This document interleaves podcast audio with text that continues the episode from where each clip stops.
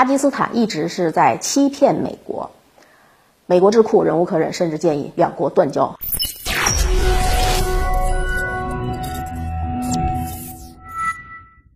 大家好，欢迎收看《利人说开讲》，我是主讲人马岩。巴基斯坦呢是中国的铁杆伙伴啊，大家都知道，但同时呢，它也是美国的重要盟友。自从美苏争霸时期开始，当印度选边站队到苏联的那一刻，美国和巴基斯坦就有了天然的结盟理由。这种结盟关系为巴基斯坦带来了巨额的金资金的援助和 F 十六、C 幺三零等一大批西方先进飞机。然而呢，随着美军撤离阿富汗，美国也正在重新审视跟巴基斯坦的关系。美国共和党著名智库哈德逊研究所近日刊登出了一篇文章，称现在是时候结束有毒的美国和巴基斯坦关系了。文中对巴基斯坦侵犯美国的利益进行了大盘点，进而认为华盛顿必须对伊斯兰堡转向强硬政策，否则呢必然一再成为冤大头。值得注意是啊，这个文章的撰稿人阿瑟。赫尔曼同时还是《纽约时报》和《华盛顿邮报》等民主报纸的撰稿人，他的观点呢也是被一大批民主党所重视的。阿瑟·赫尔曼认为，巴基斯坦从和美国结为盟友之后，没有给美国带来丝毫的战略利益，却一而再、再而三地欺骗美国，把美国当傻子玩。第一件事呢，应该是让美国决策者反思的事情，就是2003年到2017年，美国给巴基斯坦3300亿美元的援助，其中呢140亿美元的专项反恐基金。然而，巴基斯坦政府却完全没有按照美国的意思去打击反美恐怖分子，而是使用这些钱去资助了塔利班，甚至是基地组织。特别是美国在阿富汗惨败与巴基斯坦的支援有脱不开的关系。阿瑟·赫尔曼表示。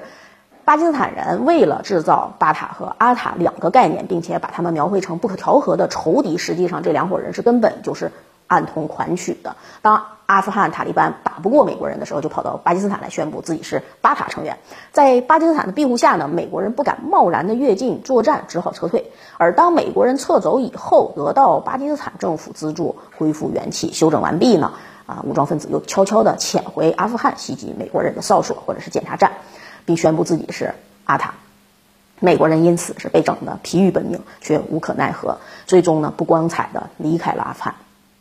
阿瑟赫尔曼还宣称啊。巴基斯坦支持恐怖组织最直接的证据是窝藏了十年的本拉登，还一而再再而三的利用情报机构误导美国中央情报局，让他们把重点调查方向放在阿富汗和塔吉克斯坦境内，直到最后发现，原来这个恐怖大亨原来就藏在自己的眼皮子底下。在美国派遣海豹突击队击毙本拉登之后，巴基斯坦还以美国人擅自入侵领空为由向美国人表达了抗议，完全看不出是一个盟友的样子。阿瑟·赫尔曼指出呢，巴基斯坦欺骗美国人的第二件事就是违反了核不扩散条约。他说，冷战的时候，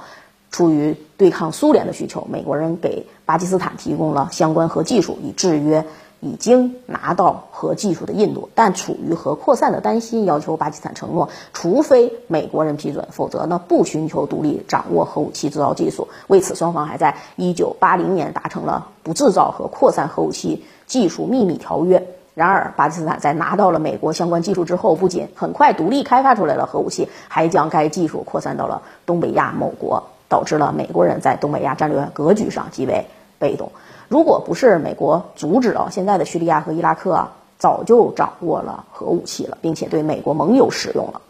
美国在这件事上是被巴基斯坦狠狠地摆了一道，却迄今为止都没有追究过任何责任。第三个让美国人不可接受的事情呢，是巴基斯坦和中国走的过近。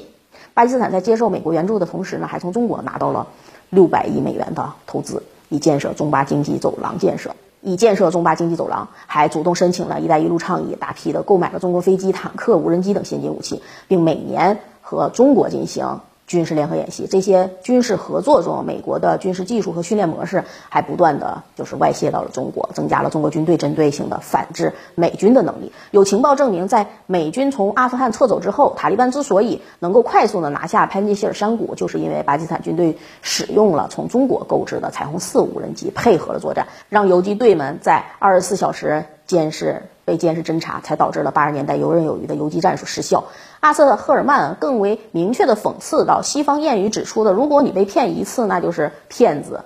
人坏；如果被骗第二次，那是自己傻；如果被骗第三次，那么所有人都想骗你。而现在的巴基斯坦已经是骗了美国无数次，让全世界都觉得美国好骗，纷纷跑过来想从美国身上嗯搞点东西。这样的局面呢，不能再继续下去了。关于对策呢，阿瑟赫尔曼也给出了。方法就是美国应当从阿富汗塔利班政权的国际外交斗争开始，对巴基斯坦明确态度。如果巴基斯坦承认并和塔利班政权建交，那么美国就要停止一切对巴基斯坦的援助，并且敦促其他盟友一起行动。如果巴基斯坦仍然一意孤行，不加大这种打击恐怖组织的力度，那美国就会对巴基斯坦进行长臂管辖，实施极为严厉的金融制裁，包括限制巴基斯坦官员出境，冻结巴基斯坦在海外的银行资产。同时呢，阿瑟赫尔曼还认为，应当对巴基斯坦明确表示，在中国和美国之间，他只能选择一个战队，要么做美国的盟友，要么跟中国走，不能允许他一直这样骑墙，两面都吃，啊，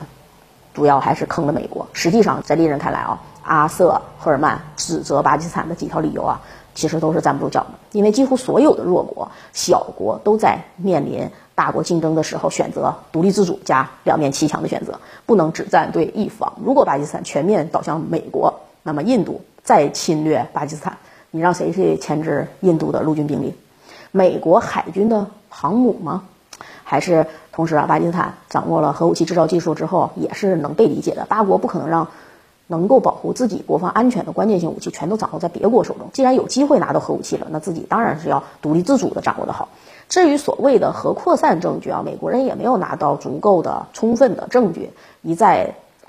捕风捉影嘛。关于恐怖主义的指责呢，也是阿瑟赫尔曼完全不懂巴基斯坦内政。巴基斯坦到现在为止都是一个松散的国家，部族割据势力极强，政府没有实力统一他们，也没有办法让他们服从统一政令。不足武装支持塔利班呢，不是巴基斯坦政府本意，而是不足武装的自行决策。实际上，美国打不过塔利班。不是巴基斯坦支援的原因，而是他们自己太差劲儿。要知道，巴基斯坦和阿富汗加在一起，也绝对比不上美国人的军事实力啊，是不是？但是对于阿瑟赫尔曼的主张呢，我们还是嗯表示一个欢迎的态度。巴基斯坦和美国早日切割，中国当然是收益最大的。祝心想事成吧。好，感谢收看今天的节目，我们下期节目再见。